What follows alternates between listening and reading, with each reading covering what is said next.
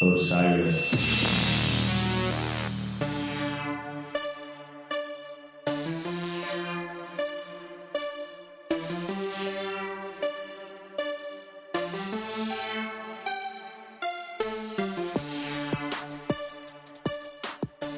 You know, back in the mid 90s, I was forced to carry around my swaggy stems and seeds in a Ziploc bag. And if I wanted a pop brownie, the best I could do was maybe put that sucker in tinfoil and hope that it just wouldn't disintegrate and fall apart. It's 2018. I don't have to do that anymore because we're very happy to be sponsored by Kushco. Have you seen the amazing containers that cannabis and hemp products come in these days? no longer have to suffer with poor containers and poor baggies and any of that old stuff. Plus, they have to comply with strict guidelines, so they're childproof and all that. So Kushco Holdings is a publicly traded company under the ticker KSHB and the parent to very innovative cannabis industry leaders such as Kush Supply Co., Kush Energy, The Hybrid Creative, and Koleto Packaging Solutions. Kushco Holdings has now sold more than 1 billion units and sells to more than 5,000 legally operated medical and adult use dispensaries, growers, and producers all across North America, South America, and Europe. The days when you had to have that little wooden dugout for your one hitter are over. Go to kushco.com slash podcast to learn more. And now let's go beyond the pond.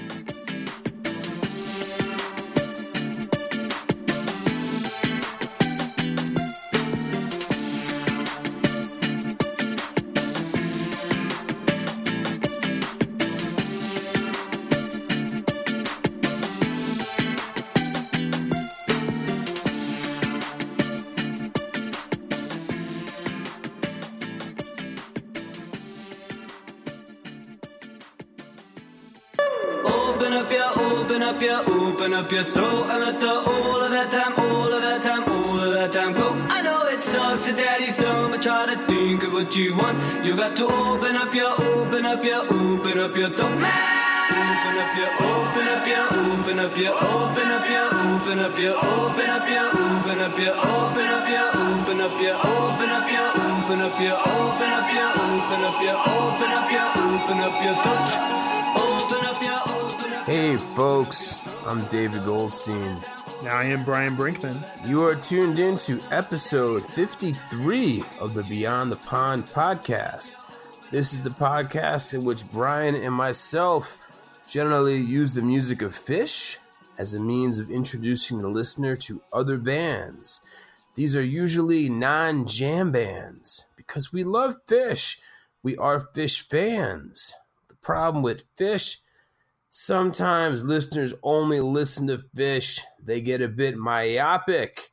They can repeat and memorize set lists and names and lyrics and everything in between, but forget that there's a whole other world of bands out there just waiting for their ear holes. And we are going to do something about that. We certainly are, especially as we are entering 2019 festival announcement season, and uh, we are just bombarded with fans who say, I only know two bands at this major music festival. Come on, guys. Come on. We are back, and we are back with a vengeance here in 2019. Isn't that right, David? Oh, such a vengeance. Many good things lined up, none of which include uh, Post Malone and Hozier headlining one night at Bonnaroo, This is true. which he's right. No, there are lots of that came out today. There's lots of fantastic bands in uh, the Bonnaroo undercards, um, many of whom we have discussed on this show. I just spent most of the day being confused because Hozier had that one like adult contemporary hit like four years ago.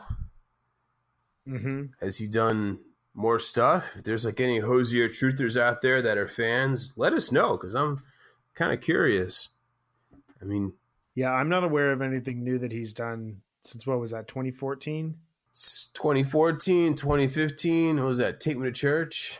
Take me to church, mama, mama. You know, as you guys as you guys can tell we are off to the races here in 20, 2019 um, for those of you joining us here for the first time we are going to be breaking down um, a couple Phish jams here from the msg run. What we do here is we take Phish jams we spin them off into something new. Um, we talk a bit about uh, other bands other musicians that we think you will enjoy if you enjoy said Phish jam that we're discussing. And today we have a very, very special episode. I think we're going to keep the big surprise of it under wraps, but we are doing something uh, that we have never, ever done before. Uh, we were a bit nervous about it. We were a bit apprehensive to do it, but I think in the end, we're excited about what's coming uh, down here. Right, right, Dave? What are we talking? What are the themes uh, today? Themes. The happiest jam in all 3.0. Trey channels Jerry and just what the hell happened at MSG this year. And on that note, let us take you to church and get to the Phish.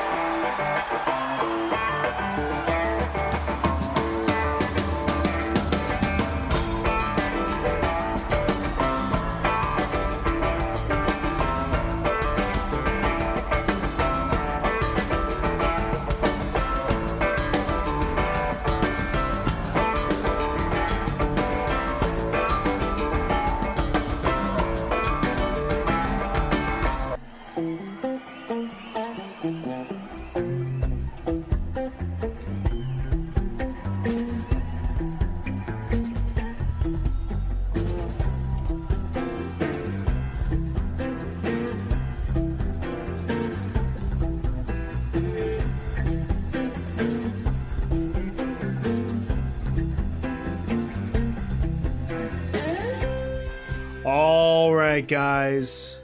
We hope you all had a wonderful holiday season and a wonderful New Year's Eve, capping off the year 2018. Whatever it was that you did, if you were at Phish, if you were at Umphrey's, if you were at some other show, if you were webcasting at home, if you were doing nothing of the of the above, we hope that you had a wonderful end to the year and a great start here to 2019. We are excited to be back, as we noted at the top of the episode. And uh, we are going to talk about two Phish jams from Phish's fantastic 2019 New Year's Eve run, excuse me, 2018 New Year's Eve run at uh, Madison Square Garden. Uh, one of which is going to be the Tweezer from December 29th, and the other is going to be the Seven Below from December 31st. And so, this tweezer, uh, just want to begin with a question and my opinion on this. I know that we both differ. Um, David, was this the happiest jam of 3.0, or at least the happiest since the Reading Down with Disease?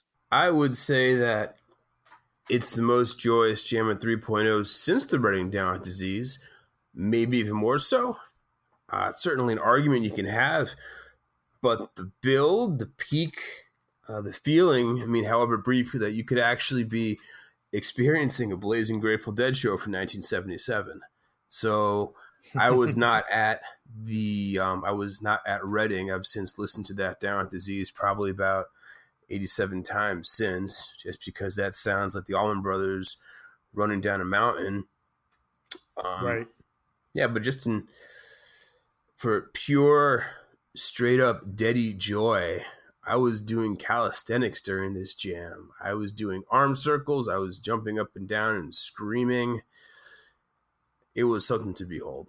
So I go with the Hampton Simple on this. I think it's uh, just a, a notch more joyous, but I have a great and deep love for this jam. Um, you know, it was fun for me to be webcasting this and texting with you while you were not doing calisthenics. Um, because it was just one of those jams where like I don't think we had really many coherent thoughts during it. Just like, oh my god, oh my god, holy shit! Like it was just one of those fantastic. It reminded me in a lot of cases of the um, uh, the the Chalk Dust Torture from July twenty eighth, two thousand seventeen, Double Chocolate Night that also had um, that very deady China rider feel to it that uh, that I just absolutely love even the Chalk Dust Torture from last year, uh, December 29, 2017, with the Simon yes. and Garfunkel kind of homeward bound teases, that had a similar feel. Uh, I don't think Trey was really consciously trying to play the transition jam from China Cat Sunflower into I Know You Rider, but it was the same key, the same chord progression, kind of the same melodic licks. And then once he got a head full of steam towards the end, look the fuck out. Like Trey's not dumb. I mean, surely he's had a religious experience or two to a hot China Rider jam once or twice in his UVM dorm room, and you know he he just felt like sharing the wealth. You know, he was absolutely he loves the dead. He was incredibly good at thee well, and he kind of hit on a theme and said, "Let's let's dead it up." Yeah, we've had a lot of these uh, China Rider type jams in the last two or three years, especially like Baker's dozen. I feel like where where where the big um, thematic approach to jamming was that building melodic peak. Um, you definitely had a lot of jams in this vein, and this one I, I, I want to say did the best job of it. Um, probably the only other competition for as high quality as close to the dead was that double chocolate chalk dust. But um, this one felt earned. You know, it was a very gradual yes. peak that felt earned. Plus, um, for historic reference, Page was kind of playing the Fender Rhodes most of the time, which is what um, like Keith Godchaux did in 1974 during like China Riders. It was, I mean, I even texted one of my friends who's a very big deadhead during that. I just said, China Rider transition. And he wrote back in big letters, yes. So it wasn't just me, was, other people heard it, certainly. Yeah. I mean, it's been all over Twitter and the, uh, it's been one of, I would say three big topics from uh, from MSG all over Twitter in the weeks since then. One of which we we will go over uh, here here shortly. But um, the other cool thing about this Tweezer Jam was the segue into Death Don't Hurt Very Long is so smooth and so some so thematic, and um, the segment that follows it is just kind of bonus Phish, but like I'll I'll take a sandwich 32 ish minute tweezer with a death don't hurt very long in the middle of it. it, it it's really cool to me. Um, you know, there's these Kasvot Växt songs, and we'll get to a lot of these. They, they were played so well during the MSG run. Um, I had really envisioned a lot of them coming out of jams like this Death Don't Hurt Very Long did. A lot of them kind of started with a cold start, um, which they were still great. Um, I thought it was so cool to see how one of the songs from the í rokk album is already so well ingrained in Phish's DNA that they can just segue in and out of it uh, from their greatest jam vehicle of all time. Funk for the people, Bob Weaver. Funk for the people. um, and of note, you know, it's it's got to be noted. I was I was as we were preparing for this, I was kind of thinking about how how sneaky great of a year Tweezer has had in 2018. Um, six of eight versions were legitimately great. Uh, Atlanta, August 3rd. Dick's, uh, September 2nd. Hampton, October 20th. Really, really happy, blissful Saturday night version. Uh, Chicago, October 26th, with a kind of party time theme jam. Um, 1031 was a really good one as a pretty good third set to kick it off until it gets pretty standard. And then, of course, 1229. And, uh, you know, following somewhat off years in 2016 and 2017 has felt like the best year for Tweezer since definitely 2015 and up there with 2015, 2013, and yes, 2009. Excellent year for Tweezer. Uh, those I would say are the best Tweezer years of 3.0. And about that seven below that they played on 1231 in the second set. Whew, man, oh man, oh man. What a version. Fascinating jam. Yeah, it begins in total bliss, uh, not dissimilar to the um, December 30th, 2016 Ghost, and is vaguely familiar to um, The Wheel, albeit it's not in the key of C. And then rather than building into a peaking bliss jam, as you would kind of imagine a lot of these 3.0 jams do, or late 3.0 jams do, it moves into this very funky, sick dance beat that almost sounds like it comes out of summer 98 like legitimately it's about as sick and sleek and funky as i've heard Phish sound almost 20 years it's unbelievable there's a part in the seven below where he's basically playing like the revelations like book of revelations part of petrichor but actually singing the lyrics which is for the best. You can over one of the jams, you can clearly sing.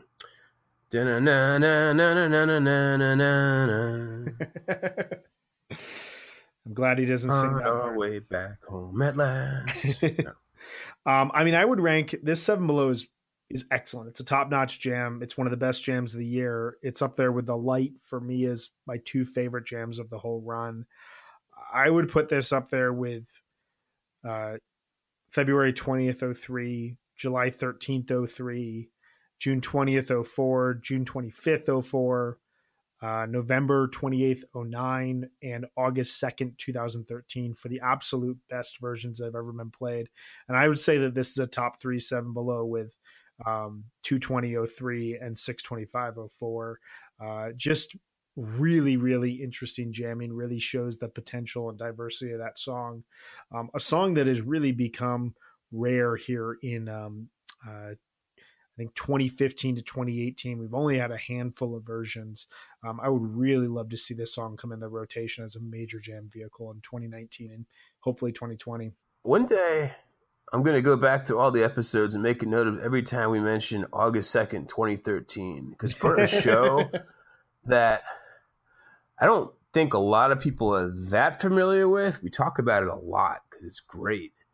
That Bill Graham show, it's like sneaky awesome. It is. It was uh, the show right after the Tahoe Tweezer, and you could just tell yeah. the band had a head full of steam at that point in time. Um, Super high tempos. Very, like very the fast fastest tempos. version. The still the best version of stealing time from the faulty plan they've ever played, yes. whatever that's worth. Yeah, no, no, it's a it's a great version. Um, Walls of the Cave Encore. I mean, it's it's really packed as well, full of highlights. There's not really a breather song throughout the entire show, and there's a ton of, uh, if not bust outs, at least rare tunes that kind of keep things fresh. It reminds me in some cases of the um, just from one summer prior the St. Louis show from August 28th, 2012, that the first set just has a bunch of rare songs that you don't typically get together. And the second set has a ton of really cool mini jam vehicles that uh, really preceded what they were doing at Dick's. So, um, but yeah, that August 2nd, 2013 show, highly recommend it. We'll have to find something to talk about from there because we, we both love that show. That was also uh, the first and only time I had dinner at Blue Hill at Stone Barns. So that was an incredible meal and a very good show. I was in, I was, uh, I was at the Tsukiji Fish Market in Tokyo on August 2nd, 2013. So clearly we were both helping to inspire some phenomenal Phish through our own uh, culinary endeavors. So kind of talking about the, uh, the, the MSG run here in, in whole. Uh, so taking this show by show. So December 28th, um, this was kind of I would say this was the weakest opening night of a New Year's run since 2013. Um, it's a better show overall than that, but we've really seen some good 1228s and uh, just opening nights of the New Year's Eve runs since then. Um, I would say it's it's more in line with 1228 2012, though I think we would both be in agreement. Nothing really touches that tweezer um, or like 12 28 2011 just in the sense that it's not a total dud but i definitely walked away from that show being like okay are they really coming to coming to play here over Madison over uh, new year's eve? Yeah. I mean this show the first set solid meat. Good version of ghost. Gives you uh, the c major blissies. The meat is at least worthy of the delicious daily burr you can get at Madison Square Garden the first swept away and steep I've heard in person since uh, New Year's 1996. That was kind of neat. But Fuego, through the end of the show, with the exception of kind of a B minus bathtub gin, felt a bit unnecessary. I know we've said many times that just playing Fuego in the middle of the second set is kind of the fishy equivalent of a white flag. Yeah. So the song's batting like 150 at this point in time. Yeah. This was a warm up show, little else. I mean, any show that's got you've got a first with Axilla, Free, Wedge, Sparkle. You're just shaking off some rust. I mean, no one's going to complain about checking if I could off of their stat list, and it seemed like they had very much rehearsed that song. But it's a little telling when the two best songs the evening are easily the two Kasvot Växt songs which they really love to play. It was great to hear them out of the context of uh, the original Kasvot Växt show. And what else? Set Your Soul Free. I've said it before. I don't dislike the song. It's a good song, but it would make a much better Tedeschi Trucks Band song. Seriously. I mean, Phish should just somehow barter a trade where Susan Tedeschi gets to sing that song every night and Phish gets in trade one of like the conga players from Tedeschi Trucks Band. I don't know. I just think that would be better. But yeah, I mean, this was Friday night was one of those shows where you kind of think to yourself for a split second, maybe I want to sell my Sunday night tickets and catch up on Netflix. I could be tired by then. I don't know. Lacked the single transcendent moment that every other night had. But as you'll see, that's okay. Right. And I thought um, kind of my two biggest positive takeaways from it. Um, I think that they really set the theme of the run with a focus on new songs. Um, I don't have it right in front of me, but someone tweeted, I think on New Year's Day, that you know there was no Reba, there was no David Bowie, there was no You Enjoy Myself, no Stash. Um, um no, I'm I, there was no Fluffhead, obviously. Um, there was no Numberline. I, I know I'm blanking on this. And Numberline's not up there with those songs in terms of like classic Phish, but you know my no, but shocking it wasn't played. That's, yeah, exactly. Think about it. I mean, that was the kind thing. of incredible.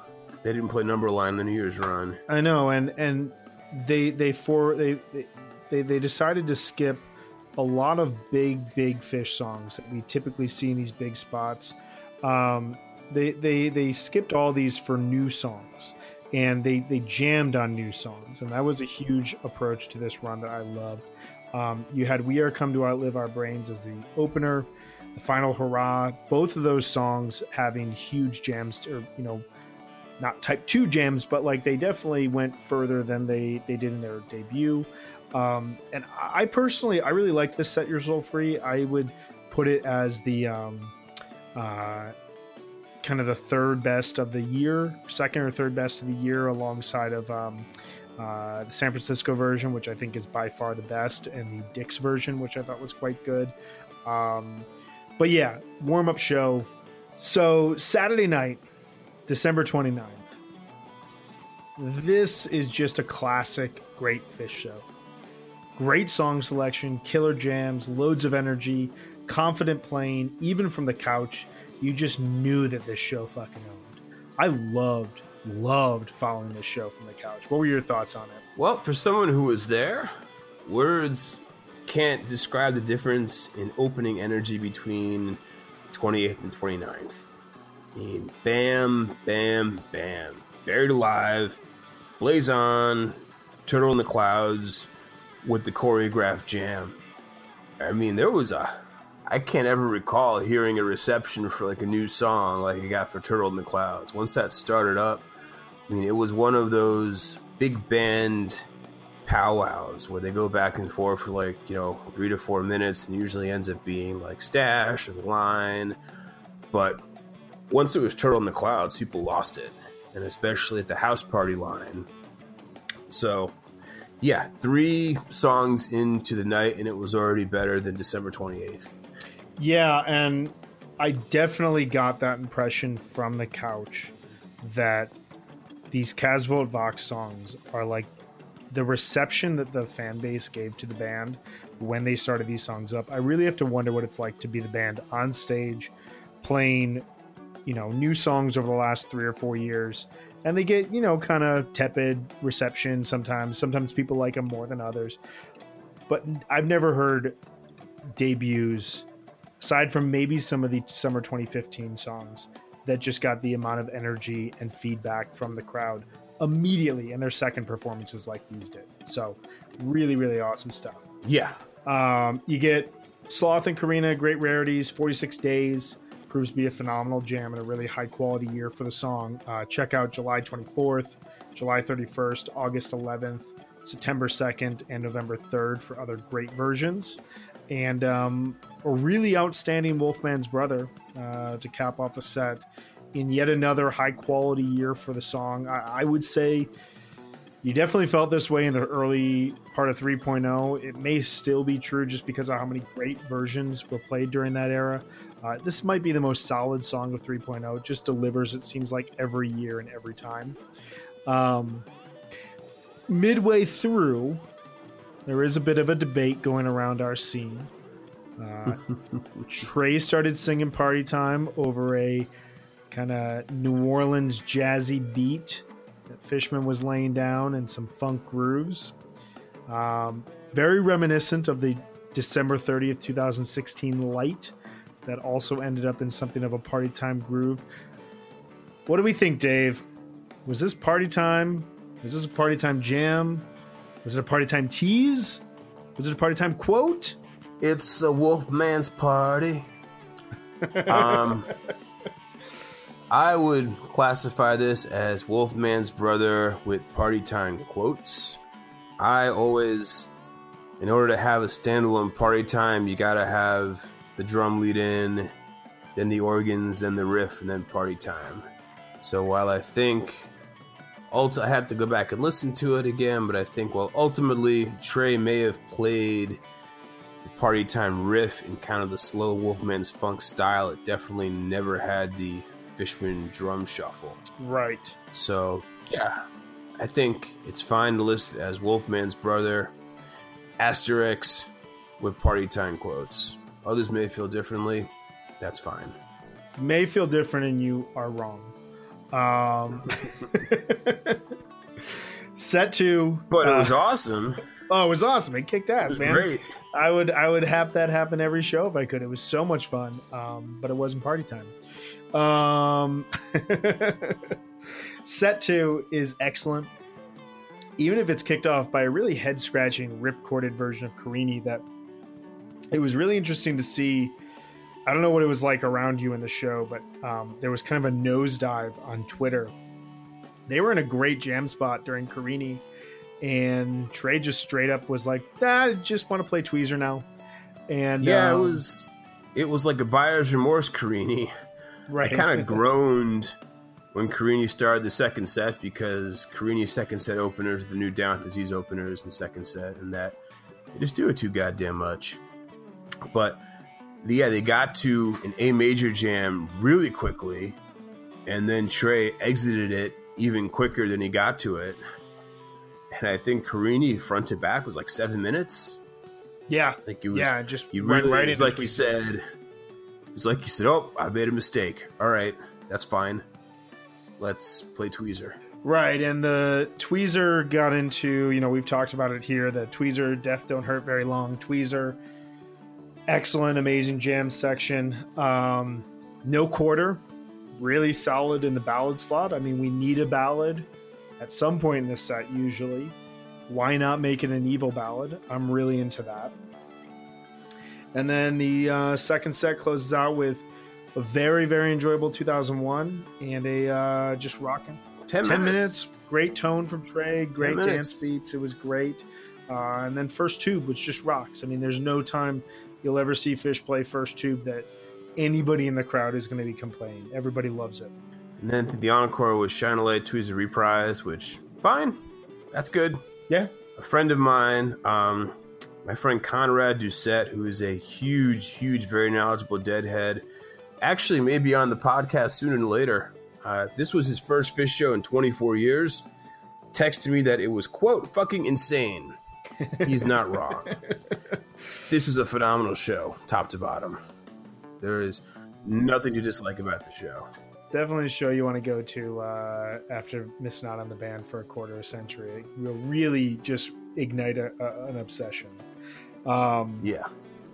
yeah, in this show, I mean, we'll talk about it here in a second, but um, I definitely felt the entire day of 1230 that there's just no way that they're topping 1229, and I was really satisfied. Um, I felt like they had just played the best show of the run, one of the best shows of the year, and if I'd been at the show, I mean, I think I texted you the morning after, um, you know, because we just, as, as many remember, we released our top 10 Phish shows of all time, and it's been funny for me because we recorded that before I went to Vegas. And after being in Vegas, 11 2 would certainly be in one of my top 10 shows of all time. And perhaps 11-1 or 11-3 could find a slot in there as well, but definitely 11-2. And I asked you if that show screwed up your top 10, and you said it probably did as well. So um, Probably definitely did. felt like it was it was an excellent excellent show. I was I was very pleased.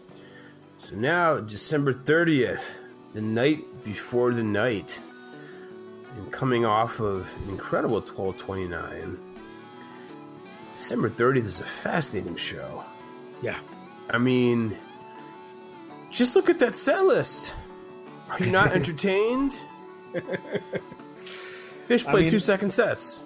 Yeah, I mean they combine a bust out show with a kind of Seekfest show with a new song show all in one on December 30th of all nights. Um, you've got alumni, letter Jimmy Page, alumni to kick off the show in epic fashion, albeit at, uh, in uh, Dead and Company speed. Yeah. Dead and Co. seat. That's all right. Um, this was the first time it opened a show since Ju- July 4th, 2012. Uh, Glide 2 and Bliss represent the Billy Breathes Bust Out Rarities segment that just blew everybody's mind both at home and, uh, and, and in the stadium. One of my best friends, uh, John McGar, texted me during Bliss just saying, What am I seeing right now? like, and you know, he's type of guy who's been to 75ish shows somewhere somewhere in that range been seeing the band. This was actually his 20th anniversary show. His first show was december 30th 1998 knew exactly what songs they were but just like what show have i walked into tonight? Mike's song, Glide 2, Weekapaug, and the Cross-Side, because let's get weird. yeah this was reminiscent of the uh, august 31st ghost to cross-eyed segment from Dick's that everybody loves so much and then tube Weekapaug into tube it's just added into the total joy of the set in just such a ridiculous manner. I remember at one point just kind of falling over laughing. I was just having so much fun watching this from my couch. Um, kind of show that like my wife and I are high fiving each other and like both have shit eating grins and you know we're sitting just in our living room. Like I just I love that about this whole experience. I think I tweeted that the set looks like it was composed by freshman stoners at 1 a.m. at Liberal Arts College in the late 90s after bong rips. And this is just, this is what you sit with your buddies and say, dude, what if they played Glide 2 into Weekapaug and Cross-Eyed? No, that'll never happen. I mean, great segues, tons of setlist stat horn, and I mean, also, don't sleep with that No Man or No Man's Land. That's a joyous No. version of the song. It's almost like a Weekapaug jam at the end. Like I was jumping up and down and shouting.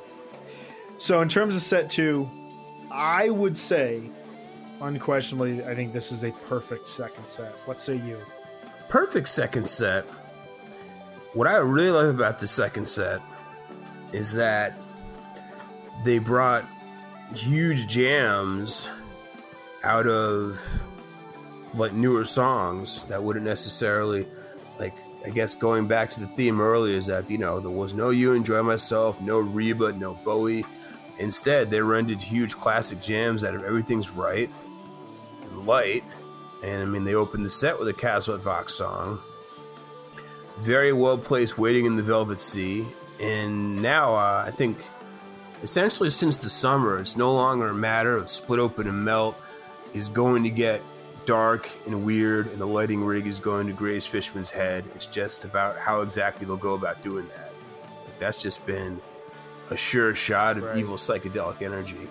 Yeah, and I mean to that point, I feel like the set just flows really well from Cool Amber and Everything's Right and Plasma, Light, fading into Wading, and then Melt just being this very like dark and ominous ending.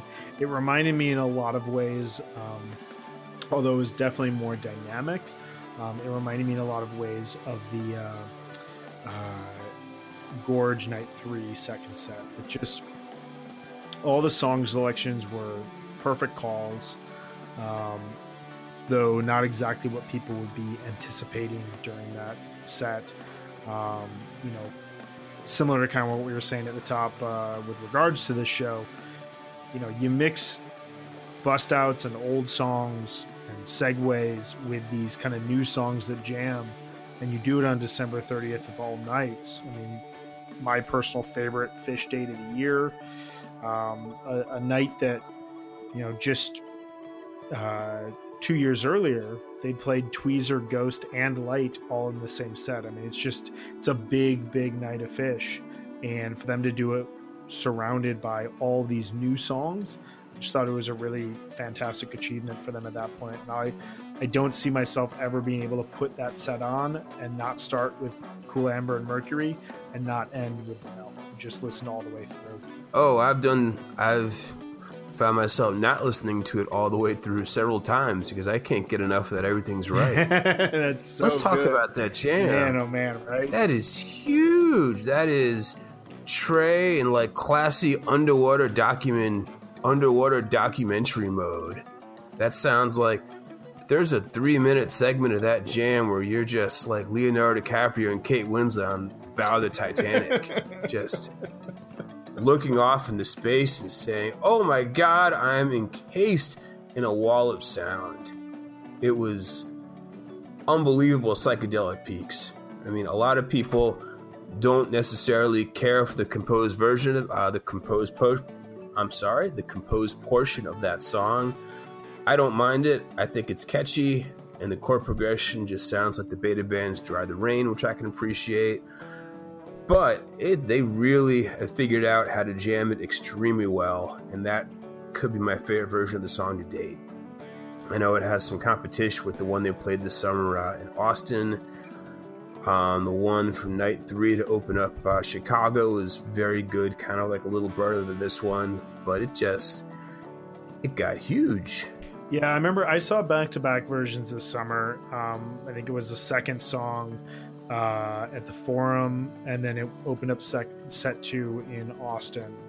And um, I remember just watching them go from the Forum version, where they were clearly poking and prodding at the exteriors of the song and seeing how if they could find an exit point. And then they opened up with it in Austin, and it was this 19 minute, just blissful peak that I think is the only competing version to this MSG this MSG jam. Um, that was uh, we we tossed around a lot of ideas for jams to discuss here for this episode from this run, and uh, that was certainly certainly one of them. Um, Plasma had a really sick groove that expanded beyond the general theme of the song. Um, for me, the highlight of the set is the light. Um, this is in line with the Seven Below in terms of um, just a fascinating example of what post peak jamming does for Phish.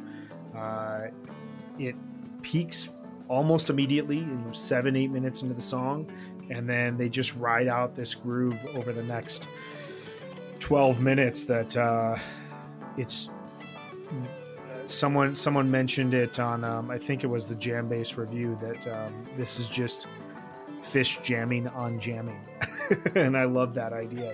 If we're talking about some Grateful Dead in this episode, to me, like recent versions of Light almost kind of feel like what they were doing, the Dead were doing with the song "Eyes of the World" in '73 and '74.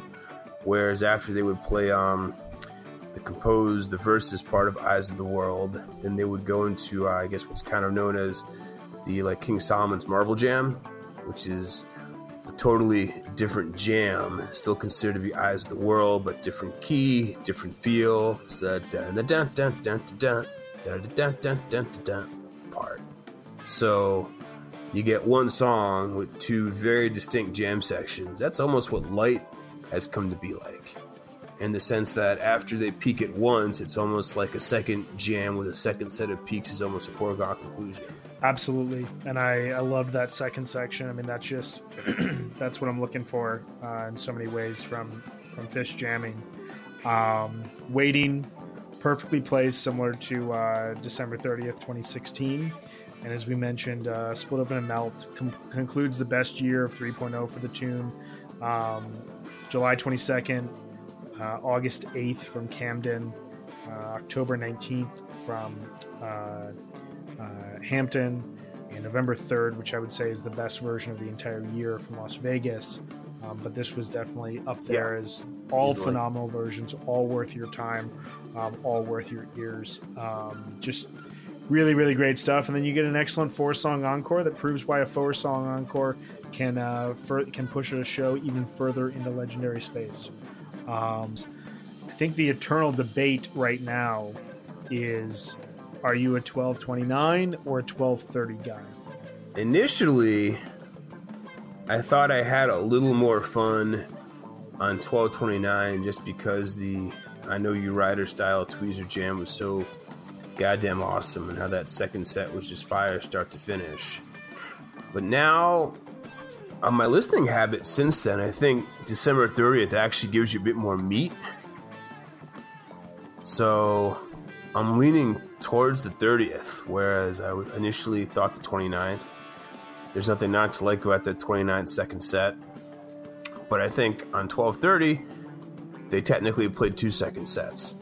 I mean, if you had just showed me that first set on paper and didn't tell me it was a first set or a second set, I would immediately assume it was a second set and a pretty damn good looking one at that. Yeah, I'm eternally I'm a 1230 guy, um, and this is you know like I said, I didn't think that they were going to top 1229 when they did. Um, so I'm I would have been pleased either way. I think we all win. I don't think there's any wrong answer here. I just know uh, 1230 is the kind of Phish show that I'm just gonna gnaw on for the next 20 years of my life and never be dissatisfied with. Uh, really, really top notch, excellent show.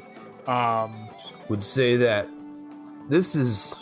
I don't think anyone would debate this is the best back to back 1229 and 1230 since 1997. I would agree with that. It's that good, and the fact that they're doing it in 2018 is even more impressive. Yeah, it's like they just completely realized the importance and significant uh, significance of these two dates. Um, if you go throughout the years, 12 29 94, 12 29 95, 12 29 97, 12 30 97, on and on and on. I could keep listing them into 3.0, uh, 12 30 93, just for example. I mean, the these are two of the most treasured dates in Phish history. And in recent years, it seems that if they don't show up on the 29th, well, they show up on the 30th. If they show up on the 29th, they don't necessarily show up on the 30th. So um, it was very, very, very cool and rewarding as a Phish fan of almost 20 years to, um, you know, really see the band take ownership of these two dates. I totally agree with that. Yeah, so they gave themselves, as you guys can kind of tell from what we're talking about here, they gave themselves a fighting chance at the best New Year's Eve run since '99 and a top two to four New Year's Eve run of all time. Here they kind of mailed in set one, nailed in a good portion of set three following the. Um, mailed in a uh, good portion of set three following the spectacle. And. Uh, Played a killer set too. What were your thoughts on this overall, Dave? Yeah, that's right. I think New Year's was very good. It was definitely better than December 28th. And I think it may be my favorite spectacle of 3.0. I thought uh, we'll get to that shortly, but certainly the um, the Mercury, Auld Lang Syne, Say It To Me Santos, I listened to that about seven times. And like you said, the rest of the set is pretty fun and, and pretty forgettable. But very good set two. And set one, it has some interesting bits kind of in the second half with the play by play. I always enjoy seeing the band have a little fun with Ass Handed. But you know, when you open the first set with Moment Dance, it already kind of lets the air out of the balloon. Yeah, and Stray Dog, it's funny. It's probably my least favorite song from Kasvot Växt. Really kind of fit its uh, placement perfectly between a uh, Moment Dance opener that's like, oh, okay, and then a 555 that literally every Phish fan looks at their watch during that. Um, but um, I will say Chalk Dust Torture, it had a really interesting year. Um, not its biggest year of 3.0 two big jams off of it, or three big jams, I should say, uh, the Gorge, Albany, and um, Vegas. But a lot of these like mini, kind of weirdly compact, but like pushing against the seams with your elbows type of songs. Um, July 27th from the Forum, August 4th from Alpharetta, August 12th from Merriweather Post, and this this version never once breaks out of Dust Torture, but gets pretty damn close to doing so. Uh, really interesting year for the song this year. I loved how they were keeping it reined in, but also showing that it's been one of the big jam vehicles of 3.0. Um, and then what's the use in the play by play? Very thematic pairing here. Play by play sounds very fitting. It sounds like something off of Remain in Light. And um, the fact that it's coming out of What's the Use, a song that would never have existed in Phish's repertoire had it not been for stuff like Remain in Light. Um, really, really cool stuff here. I think Houses in Motion is the one song off Remain in Light that comes most to mind if you play by play. Totally agree. Totally agree. Um, set two's great. Uh, Down with Disease gets into wheel-esque bliss before turning dark, sinister, and groovy. Um, in a year that had, I would say, one excellent full Down with Disease, like big, big, big Down with Disease, uh, August 7th. Certainly, um, as you and I have discussed, uh, July 31st from Austin ca- has has a nod there. Um, this version almost got there, but kind of bailed a few shy of a standout jam. I thought we were about to get a huge down with disease, but right as they were about to go into the post peak jamming, they go into what is arguably a very lovely version of Farmhouse, but Farmhouse. Yeah, don't second set New Year's Farmhouse me. um, seven below, you know how we feel about that, and then you get the first New Year's Eve Harry Hood since 1998, which is pretty cool in of itself. Very contemplative uh, jam vehicle that nice to kind of take a step back here and think about the last year at that point in time through that song. Um, it went into a bit of a minor key and passing through in a move that felt a bit too cute to be good. Uh, they finished the hood from Silence, which was actually quite cool, but I personally would have liked for these two songs to have been remain to have remained separate. Yeah, we appreciate the effort to shoehorn almost all the Kasvot Växt songs in the holiday run. The only one they didn't play was um, Everything is hollow. right, right, right, light right between my eyes, right. But yeah, don't do it at the expense of stopping what's otherwise a gorgeous Harry Hood jam. Right. I mean, I like how passing through's got the way oh way oh that could very well one day be like a not fade away type Grateful Dead chant. But no, I mean it was it was an excellent set, very very good set. Just a little weird to stop and start the Harry Hood like that. Yes. Um, and then you get into set three. Uh, big shout out to Ben Greenfield who predicted this days leading up to New Year's Eve. Uh, the spectacle of Mercury, Auld Lang Syne, Say It to Me Santos. Um, for anyone out there who enjoyed the Mercury performance, you're very welcome. Um, if you've been listening to the podcast from the beginning, you know that we love Mercury. We have been advocating for this song since the beginnings of our of our podcast. Um, to close out its best year yet, the year that it finally came in the rotation. You know, it's it's weird to think now because the song is played like every three or four shows, but um, so it was played at the Baker's Dozen, then not played again until almost a year later um, in San Francisco.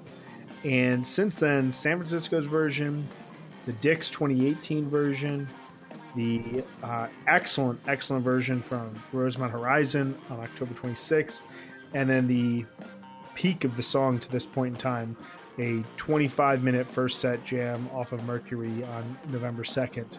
Um, just phenomenal stuff. And then to cap it off with it being the song of the New Year's ga- or the, of the New Year's, with it being the song of the New Year's spectacle, uh, a spectacle I would say is up there with 2013 and 2015 for the best of 3.0. Really special stuff, and you are all welcome. And if you enjoy Mercury, and I know you do, I encourage you to go back to episode 24. That was our interview with Tom Marshall, in which I think he and Trey graciously allowed us to use part of the original demo of the song Mercury. So, Yes, some kind of neat synergy for us. We were able to kick off 2018 putting that down and then to see them come out and make it part of the big New Year spectacle was kind of cool.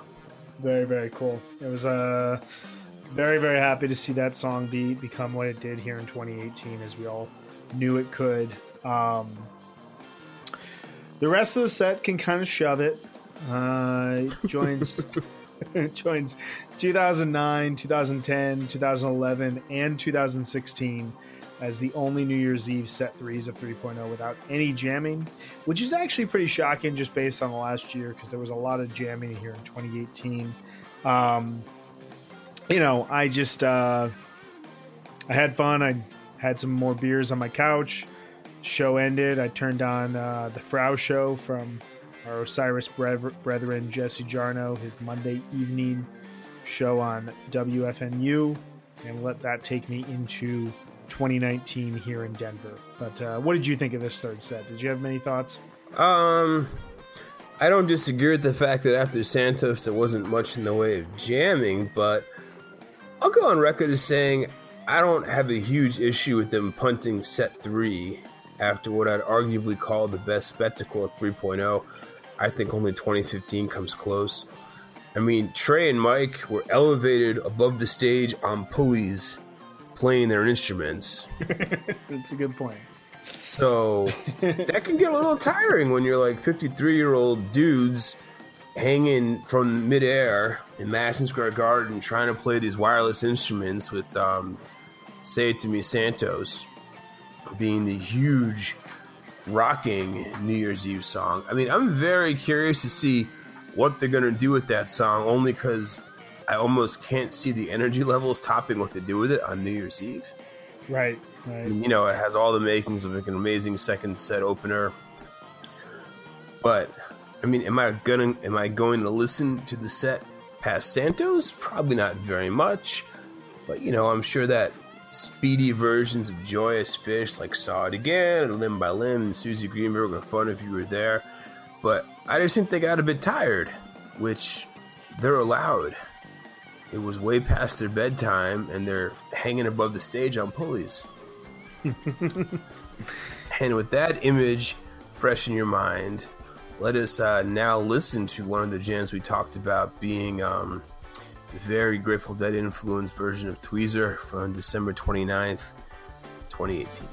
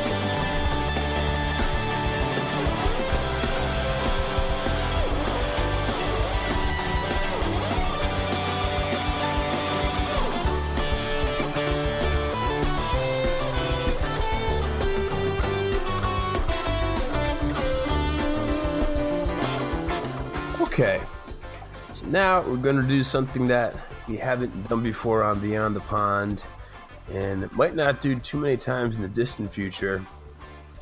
Consider this to be our Virginia Beach 1998 moment because we're going to talk about the Grateful Dead. I know you say that, we say that. We try not to talk about other jam bands on this podcast, but I think where as the Dead is concerned, and in this segment of shows, we can make an exception to that rule. So, in the first segment, I'm actually going to talk about two of my favorite versions of uh, China Cat Sunflower into I Know You Rider in tribute to the version of Tweezer that we just listened to. So, the first show I'm going to talk about is actually May 19th, 1974, from Portland, Oregon. This is an absolutely classic 1974 show from the Wall of Sound era. You can uh, find it in full, of course, at archive.org. And a too small portion was just released as part of the, uh, believe it if you need it, 73 74 Pacific Northwest box set, which is awesome in its own right. I know you can either purchase it or find it in full on uh, Spotify. So, 1974 China Riders often had a little extra in the transition jam. It was kind of a play on the chords and melody of the Simon and Garfunkel song, the 59th Street Bridge song, parentheses, Feeling Groovy. And this version of China Rider absolutely has that and kind of rocks out pretty hard in its own right. 1974 shows had lots of songs lots of stuff from the Mars Hotel album that was actually one month away from being released at this point, and lots of them had epic jams on Truckin'. So this show has all of that, plus the oft derided Bob Weir, John Perry Barlow Nugget Money Money, which I'm not sure was ever played after 1974 because it was kind of lame and kind of misogynist but uh, you get to hear that song at this show. So, I mean, if you're interested in 1974, the show is uh, almost as good as you can get from that era. And the second one I'm going to discuss, three years down the line, December 29th, 1977, from Winterland Arena in San Francisco. So, this show was basically released as Dick's Picks 10 and 42 years to the date of the show that we are talking about, often referred to by reverential deadheads as the Nine. And I say it's basically Dick's Picks 10 because uh, for some reason, Dick's Picks 10 omits the versions of It Must Have Been the Roses in the uh, Donna Showcase uh, Sunrise towards the beginning of the second set. And actually, the last four songs on this are taken from the next night. So we all know how good the Grateful Dead were in 1977. Yet sometimes we forget just how goddamn good they were in 77. This show is all flexing. The Jack Straw simply explodes out of the gate. There's a 14 minute Sugaree, which it feels like the entire band is about to topple over. It's like the perfect mix of seat of the pants improvisation with the big room rock and roll mastery, uh, rock and roll mastery. And then, of course, in set two, there's the wizardry of the almost palindromic playing in the band into China Cat Sunflower, into I Know You Rider, into China Doll, and then back into playing. It's the first China Rider in three years and an absolute bullet train of a version. I mean, some people say, I don't know who, but some people say that the dead couldn't ever quite rev it up like they wanted to. And that's not only is that simply wrong, but I mean, not even like classic Lynyrd Skynyrd rocks as hard as his version of China Cat Sunflower. I mean, this actually uh, China Cat Sunflower into I Know You Rider. I mean, I think the Tweezer Jam that we just played off in 1229 is probably maybe the most reminiscent of this China Rider Jam in particular, just because of the uh, sheer brute force that is played with. So now for basis of comparison, uh, we're going to play segments in both of those. So we're going to hear uh, China Riders from um, May 19th, 1974, and then December 29th, 1977.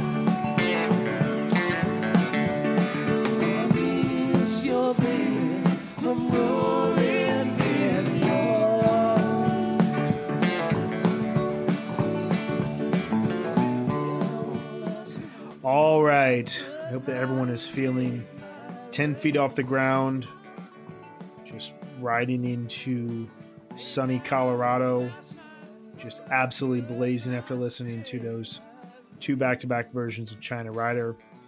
Um, taking a quick break here from the Phish and the dead. We're going to talk about some new albums. These are albums that have not yet been released. These are upcoming new releases. We have um, an onslaught of new albums that are coming out that we are very excited about in the first two months of 2019. Uh, careful listeners might remember that I was petitioning in our top albums of 2018 episode for new releases to stop at the end of or in middle of November because there always seemed to be a gap. Uh, if new albums come out towards the end of the year, the first month or so of the next year always tends to be a little bit light on big releases. Not so in 2019. Every band that we, uh, or seemingly every band we love, is trying to submit their final statement for top albums of the decade. So we're going to talk just uh, briefly about a couple of these, in case you guys are not aware of them. We've got release dates to anticipate for these. So first up, um, one of our favorite bands, Deerhunter, will be releasing "Why Hasn't Everything Already Disappeared" on January 18th off of the 4AD label. This is their first record in almost four years. Uh, 2015's Fading Frontier of Note, that was my favorite record of that year. Uh, they did release a record last spring, but it was only sold as a cassette at live shows. Alas, we have not heard it. Um, and Element, the first single, sounds like a fusion between Halcyon Digest experimentations and Fading Frontiers, kind of warm, homey, uh, mid 30s-ness, uh, as close as you can get to that from Bradford Cox. Uh, Bradford Cox uh, has said this record is going to be naughty. It's going to focus on current sociological issues, which, um, hey, we do a little bit of that here at uh, Beyond the Pond as well. So. Yeah. do we ever? Um, we've got William Tyler's Go West coming out on January 25th. That's off of Merge. Um, this is his fourth record and his follow up to 2016's phenomenal Modern Country. Uh, we've heard the song Call Me When I'm Breathing Again, which is really contemplative and very warm, much like we expect from Tyler. This is supposed to be a bit of a cinematic release. So we're very excited about this as well as Deerhunter, aren't we? Yeah, I would certainly say William Tyler is one of those artists who he's a service dog artist. He immediately helps my pulse. Yes lowers my pulse, eases my mind. It's impossible to have enough soothing, awesome instrumental William Tyler music. So yeah, I'm very much looking forward to that, and the Deerhunter record. Yes, and then we've got Panda Bear uh, is releasing uh, a record on February 8th. I'm totally sure about the pronunciation. Bius? I don't know. It's Panda Bear. this is going off of Domino. Uh, it's his official follow up to his 2015 record, Panda Bear Meets the Grim Reaper. Um, I had a bit of a falling out with that record, much like my relationship with the larger Animal Collective project since 2012. But based on the single Dolphin, this feels way more like 2011's Tomboy than Grim Reaper. And uh, it's really it's an every four year thing for um, uh, Panda Bear. Coming to spring, every four years, you can expect an album from him going back to Person Pitch in 2011, Tomboy in 20, excuse me, Person Pitch in 2007, Tomboy in 2011, and um, uh, Grim Reaper in 2015. Um, and, you know, if this new track, which is really nice, is any indication, uh, could be where indie rock, uh, from at least from a psych experimentation standpoint, goes in the next half decade. On uh, February 8th as well, we've got Cass McCombs' Tip of the Spear off of Anti. Um, this is his first release since 2016's very sleepy grower, uh, Mangy Love, which featured an appearance from Mike Gordon. Uh, Cass finally found, finally sounds like he's found a formula.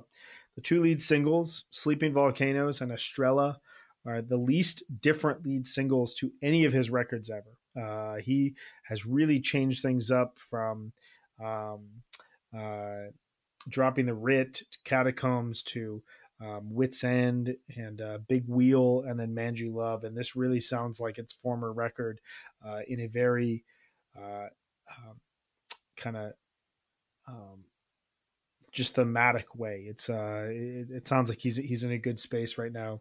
Wits End is still one of the best records of the 2010s for me, um, and I'm just really hoping that he can produce another classic after eight years of somewhat subdued experimentation. Vampire Weekend. Mitsubishi Macchiato is the working title. Now I'm starting to worry that the new Vampire Weekend it's getting an air of sort of like a D'Angelo record or Chinese Democracy in that it's supposedly mixed and recorded and it has been and the label head said it's going to be everyone's favorite record 2019 but there's no set release date for it. There's no set release date for it. The the one thing that i think has to be encouraging is this is their major label debut. It's it's off of columbia. You've got to imagine there's money and pressure backing it that it's going to come out here soon but yeah, we've been talking about a new Vampire Weekend record since the summer of 2017. so, um, you know, they really. They, I mean, it's just going to be like 45 minutes of pop music. Like, right, on. right. I, I mean, I certainly hope that, you know, they, they, they had to have gone through some sort of a transmit transition after Rostam left, but you know, Vampire Weekend, Contra, and um, Modern Vampires of the City were kind of boom, boom, boom. Every couple of years, those came out. So we're going to be six years since Modern Vampires of the City came out. Um, I hope that it's great. Um, and uh, I, I, know that we will be talking about it certainly one way or the other. Uh, I think we can both attest to that. Absolutely. That will actually that could result in one of our first impressions episodes where we only talk about that album. That Noted. seems that seems ripe for that when that comes out. So some things I'm looking forward to. Uh, January 18th, which I think will be the Friday right after this podcast goes live.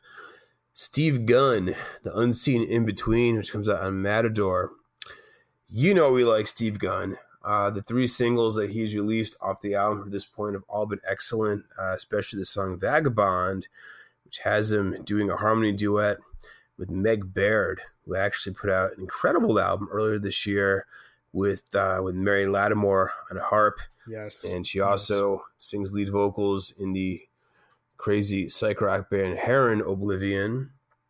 And Gunn's a fantastic guy. He just uh, is a very soothing kind of like Lou Reed, Thurston Moore voice. He's a phenomenal guitar player. I have no reason to think that his new record won't easily make it into my Sunday morning rotation like his last two records did. Come say hi to me at the February 1st, 2019 Bowery Ballroom show in New York, which also has Meg Baird and Mary Lattimore opening. I'm assuming they'll be part of the show as well. That should be uh That's an amazing bill. Yeah. Holy right? crap. It's going to be a mellow psych rock tour de force, as the kids say. What is uh what is the duo that Steve Gunn's in as well? Um the Gunn Truscinski duo. I'm not sure that's how to pronounce it. That's his drummer. Yeah, it's him and um uh it, it's the two of them and it's Steve Gunn's so fascinating. His solo stuff and and the stuff he puts out on records um is very much like 70s singer songwriter with just killer guitar solos. Um, I absolutely love it. But this stuff he does with Truscinski, I'm blanking on his first name. I apologize, but it's very psychedelic, very long jams. Um, yeah, some of that stuff comes out lot, like three lobed. I think different label than Matador. Yes, you can find a lot of their live stuff on the NYC Taper uh, site. That I would just recommend digging into their um, fantastic, fantastic live shows. Um, yeah, but he's he's amazing. I'm I'm super stoked for that record.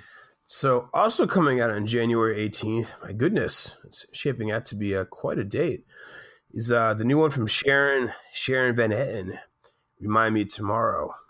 And I know this album will rule because Sharon Van Etten rules. Uh, the first single, Comeback Kid, was actually built on a big kind of like disco synth hook. And it seemed to be more synthesizers this time out. And uh, in the time since her last record, which I think was um 2014's Tramp? Uh no, it was it was Are We There? Oh yeah, yeah, yeah, yeah. Tramp was 2012. Yeah, I think 20 yeah, I think it was 2014. That's the one that's got um Your Love Is Killing Me among other really awesome songs on it. uh, yeah, in that time, I mean, there's actually recently a very interesting New York Times article. It says like what she's been up to. She uh, went back to college to get a degree. She did some acting on uh, the Netflix sci-fi show The OA. She had a son, so she's uh, she has not been idle, but certainly it's very good that she has another record coming out because everything she's put out to this point has been fantastic. I actually saw her um, at one of the recent Yo La Tengo holiday shows. She came out during the encore to sing the Ramones because that's Oh, cool. What Yo La Tengo does at holiday shows. They use Sharon Van Etten to sing the Ramones. I saw her open up for the National here at Red Rocks, and she actually named her son Denver because she met her husband out here. Uh, she, I did Put not on know a- that. Okay. yeah, uh, I my only live experience with her was at Pitchfork 2010 when she was quite new on the scene, quite young, and quite quiet uh, live, and it was um, not the most uplifting, but somewhat of a nice kind of sit down with a beer in the hot sun, listen to her play really quiet, soft, contemplative folk songs. I was not expecting at all what I got when she opened up for the Nationals. She was unbelievable, blew me away, and um, she played comeback kid there. Uh, it sounded excellent live, and just really, really excited for this record too. Let's see. February 8th, Bob Mould, Elder Statesman, great solo career, great in Sugar, great in Husker Du, has a new solo record coming out called Sunshine Rock. And most of Bob Mould's recent solo albums have all been pretty damn good, kind of given, you know, the big melodic rock thrust and wallop sound that we expect from Bob Mould. I'm thinking this will be no different. Uh, the live show, which he plays his own stuff in addition to classics from Husker Du and Sugar, still totally owns. So looking forward to that. And uh, briefly, uh, today we found out that I think Ryan Adams is actually going to try to put out three records in 2019, which I don't think we'd have a problem. all for it. Yep, all for it. Totally on board. And also, there was a photo tweeted today of St. Vincent, Annie Clark sitting in front of all three members of Sleater-Kinney, suggesting that St. Vincent produced the forthcoming Sleater-Kinney record, which uh, kind of made my heart skip a beat when I saw it. I had palpitations. I think uh, that maybe the most I've anticipated an album in ever. Yeah, ever. Don't fuck it up, guys. Yeah, almost. Uh, you, you you you struggle. It, it's kind of the um, debate I had before a deeper understanding came out, where I was like, "Do I really want to know what this sounds like?" it turned out to be good, so I hope I hope you get a deeper understanding to your love for St. Vincent and Sleater-Kinney. I know they're two of your favorites. No pressure, ladies. No pressure. On that note, let's actually listen to the version of Seven Below that Phish played on uh, December 31st, 2019. 2018, sorry.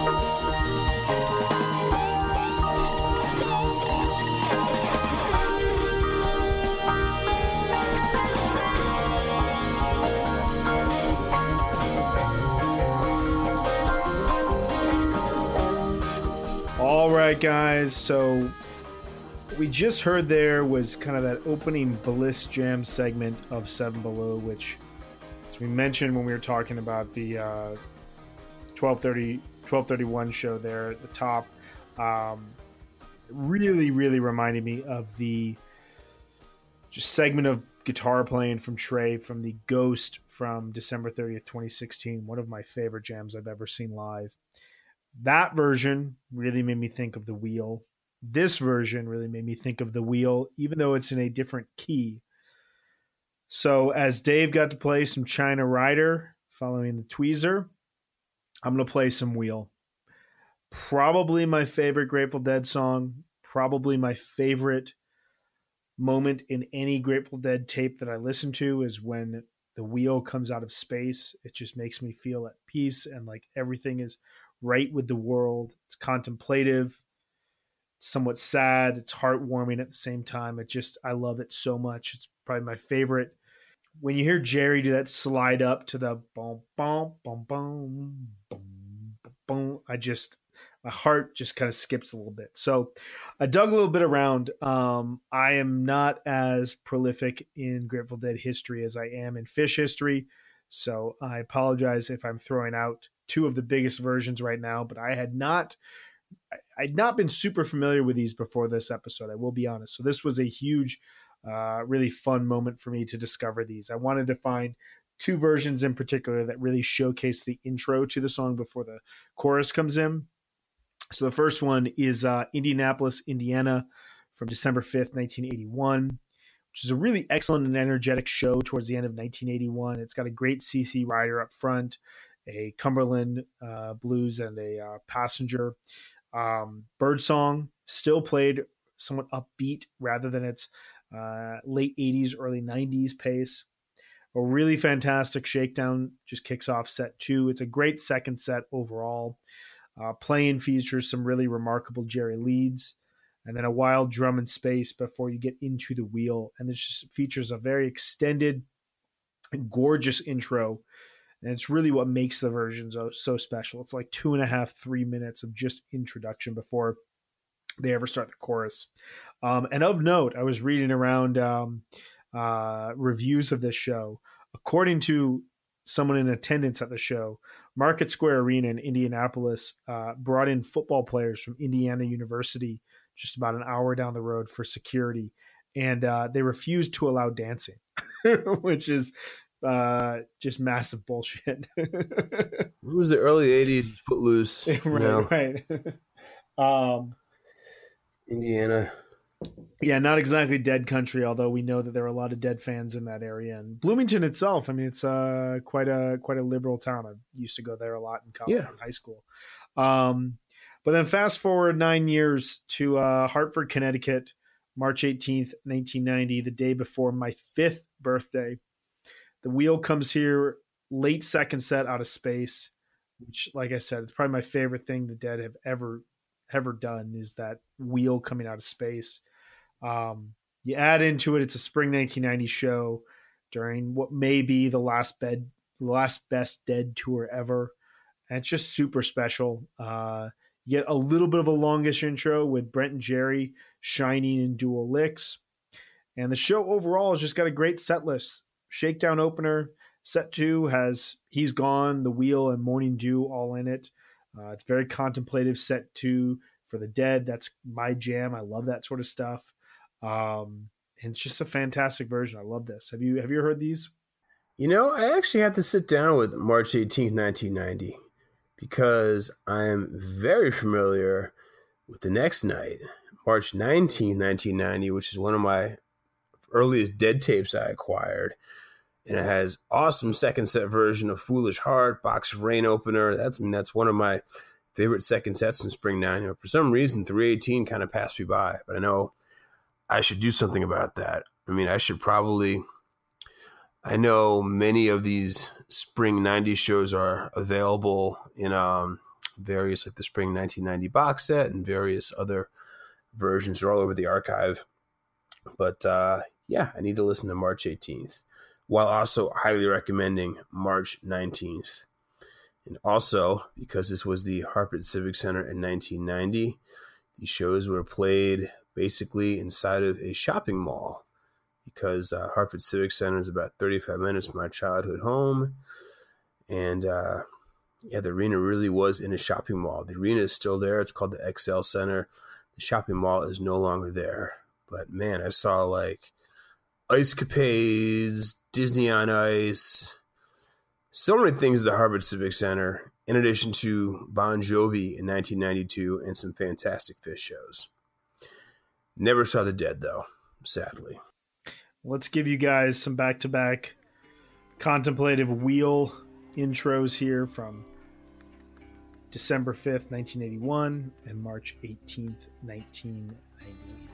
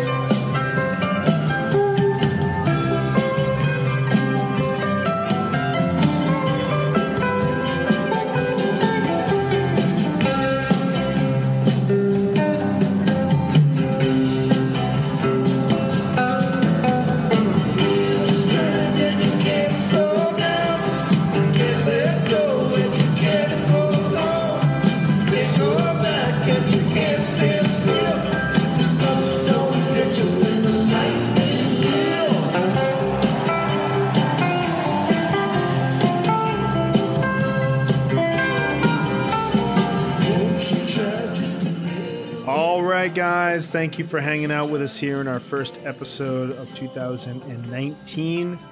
We celebrated what I think we're all in agreement of was a fantastic Phish um, New Year's Eve run at Madison Square Garden to close out 2018. So we talked about the tweezer from 1229 2018 and the seven below from 1231 2018. And to do so, we got a little help from our friends. We played China Rider, two versions, uh, May 19th, 74 and December 29th, 77, uh, to cap off the Tweezer Jam, uh, as well as The Wheel, December 5th, 81, and March 18th, 1990. Jonathan Hart of Broke Down Pod, we hope that we did you well here by playing some Dead. Um, don't mean to step on anybody's toes, of course. but uh, don't worry, not the norm. We'll go back to uh, talking smack about every other jam band exactly. Uh, we also gave you guys a bunch of new album recommendations. I'm not going to list them here. You'll, you'll, see them in the uh, in the notes section. But um, if you have any questions about those records, um, pay attention to some future Beyond the Pond episodes because I'm sure that some of these will be featured. Oh yeah. Just a reminder, you can find us on social media. Uh, Twitter at underscore Beyond the Pond. Simplecast page, beyond beyondthepond.simplecast.fm. And on Spotify, our uh, master Spotify playlist, which we're probably going to divvy up soon just because it's getting kind of unwieldy. It's uh, Beyond the Pond podcast songs. We try to uh, feature as many songs as possible that are available in the show in that uh, in that playlist. Check out the other excellent podcast of the Osiris Network at osirispod.com, O S I R I S pod.com. Leave us a review on iTunes. It helps increase our visibility in Apple World. And sometimes we go back and read them because we're vain. Absolutely. And uh, from a publishing structure standpoint, so uh, full disclosure, uh, we don't know exactly what it is because we're recording a ton of episodes in the next few weeks. Um, we've got some really special stuff here going for you guys in the first quarter of 2019. Uh, some really cool interviews that are going to be going live. Um, some great conversations, as well as some traditional jams that we are starting to plan out here. Um, still keep an eye out for us every other Tuesday. Tuesdays have no feel, but uh, don't be surprised if there's kind of a special episode dropped here and there, maybe in some of the weeks in between. We're going to try to come at you guys pretty hard uh, in early 2019. Got a lot of good stuff, and um, we have something really fun cooking up that's going to be starting to unveil itself in March. So um, we'll kind of make an announcement towards that as we get closer to that period in time. But um, we've got a really, really, really fun year ahead, don't we? Yeah, quite an interesting year ahead of us for sure. It's getting late here on the East Coast starting to stumble over my words, which is why at this point it's time for a wrap up. And if you've made it this far in the episode, we thank you. You know, this one might have been a bit long, but we figured we had a lot to cover. It feels good to be back. We'll certainly come back next Tuesday, or uh, perhaps the Tuesday after that. We still have to figure out when things are coming out. We will hold hands. We will say kumbaya we will probably not talk about the Grateful Dead too too much, and we will go beyond the pond.